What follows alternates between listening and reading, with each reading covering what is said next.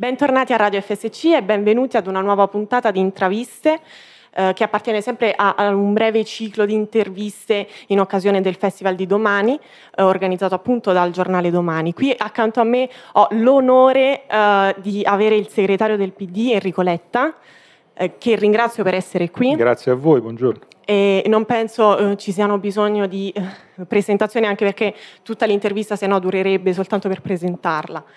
Quindi mh, mm, andiamo subito con le domande. Ehm, che eh, in realtà ci riguardano molto, mi riguardano e ci riguardano ad una radio di giovani come noi. Politica e giovani, sinistra e giovani, PD e giovani, come eh, rivolgersi a loro, come riuscire a coinvolgerli? Ma innanzitutto sulle cose, sui temi, io so che esistono delle sensibilità che oggi generazionalmente sono molto, eh, colpiscono in modo diverso le nostre le fasce della popolazione italiana. In particolare due grandi temi che tutte le ricerche dicono, ma anche la sensazione che ognuno di noi ha, che toccano in modo assolutamente diverso la società. Uno è ovviamente tutta la tematica ambientale della sostenibilità e l'altro è tutta la questione dei diritti.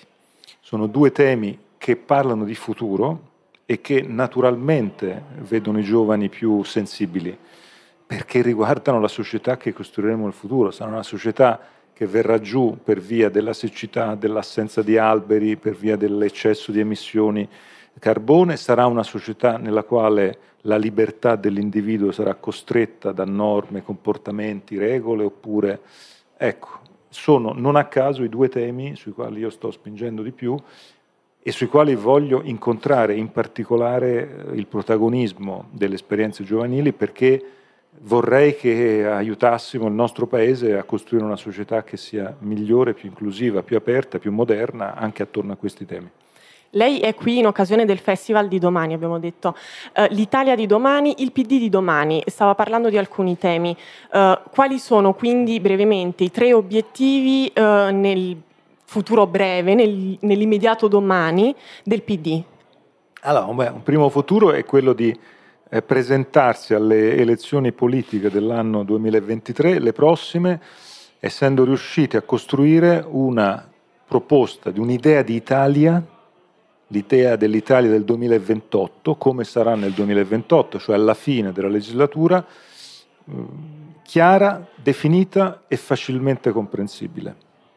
In secondo luogo, che questa idea d'Italia non sia costruita da me personalmente, da solo, o da un gruppo di comunicatori o di esperti, ma sia costruita attraverso un percorso di democrazia partecipativa, cioè migliaia di persone che discutono insieme e alla fine arriviamo a definire bene questa scelta.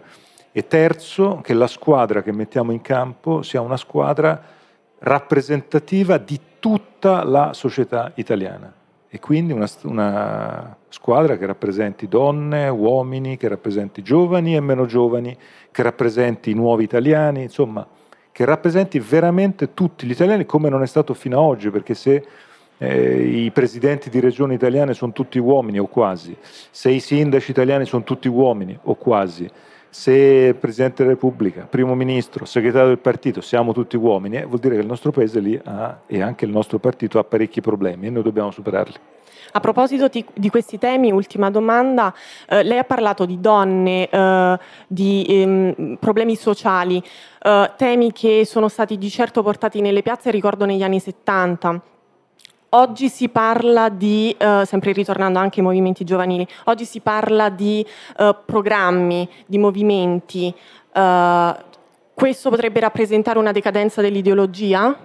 No, io penso che sia una fase nella quale eh, il dibattito ideologico non è quello di un tempo, è ovviamente meno complesso e meno onnicomprensivo, ma c'è una grande capacità di mobilitazione attorno a obiettivi eh, obiettivi che sono più focalizzati, più facilmente identificabili. Però c'è una voglia di muoversi, di farlo e di arrivare a dei risultati che è straordinario. Io l'ho visto, per me è stato straordinario. I Fridays for Future secondo me sono stati un, uno strumento straordinario di partecipazione dei più giovani così come tante mobilitazioni che sono in corso su altri temi. Quindi esiste una capacità di mobilitare, sta a noi essere in grado di intercettare questa mobilitazione. Avevo detto che era l'ultima, posso farle un'ultimissima domanda perché mi è venuto in mente proprio a riguardo delle intercettazioni. Ne abbiamo un esempio con Greta, eh, un, un, gesto eclatante, però sentito da pochi, forse voluto sentire da pochi, soprattutto rappresentanti politici. E lei eh, che ne pensa? Ma penso soprattutto che la questione eh, sia quella di riuscire a far sì che temi che toccheranno il futuro dei nostro, dei nostri figli per decenni, non siano temi che si trattano con la volatilità dei programmi eh, che durano una stagione o un giorno o una mm. settimana, per cui ci si annoia e si passa al tema successivo. Quando parliamo di quale ambiente per il nostro futuro, stiamo parlando di un tema che non è che ci annoia dopo tre giorni e dobbiamo passare ad altro, sarà la, il tema sul quale dovremo parlare per tutto il nostro futuro. Quindi io credo che sia fondamentale questo approccio di profondità, serietà e consistenza rispetto a queste scelte. La ringrazio, è stato un onore per noi di Grazie Radio FSC averla come Complimenti per quello che fate, andate avanti. Grazie mille.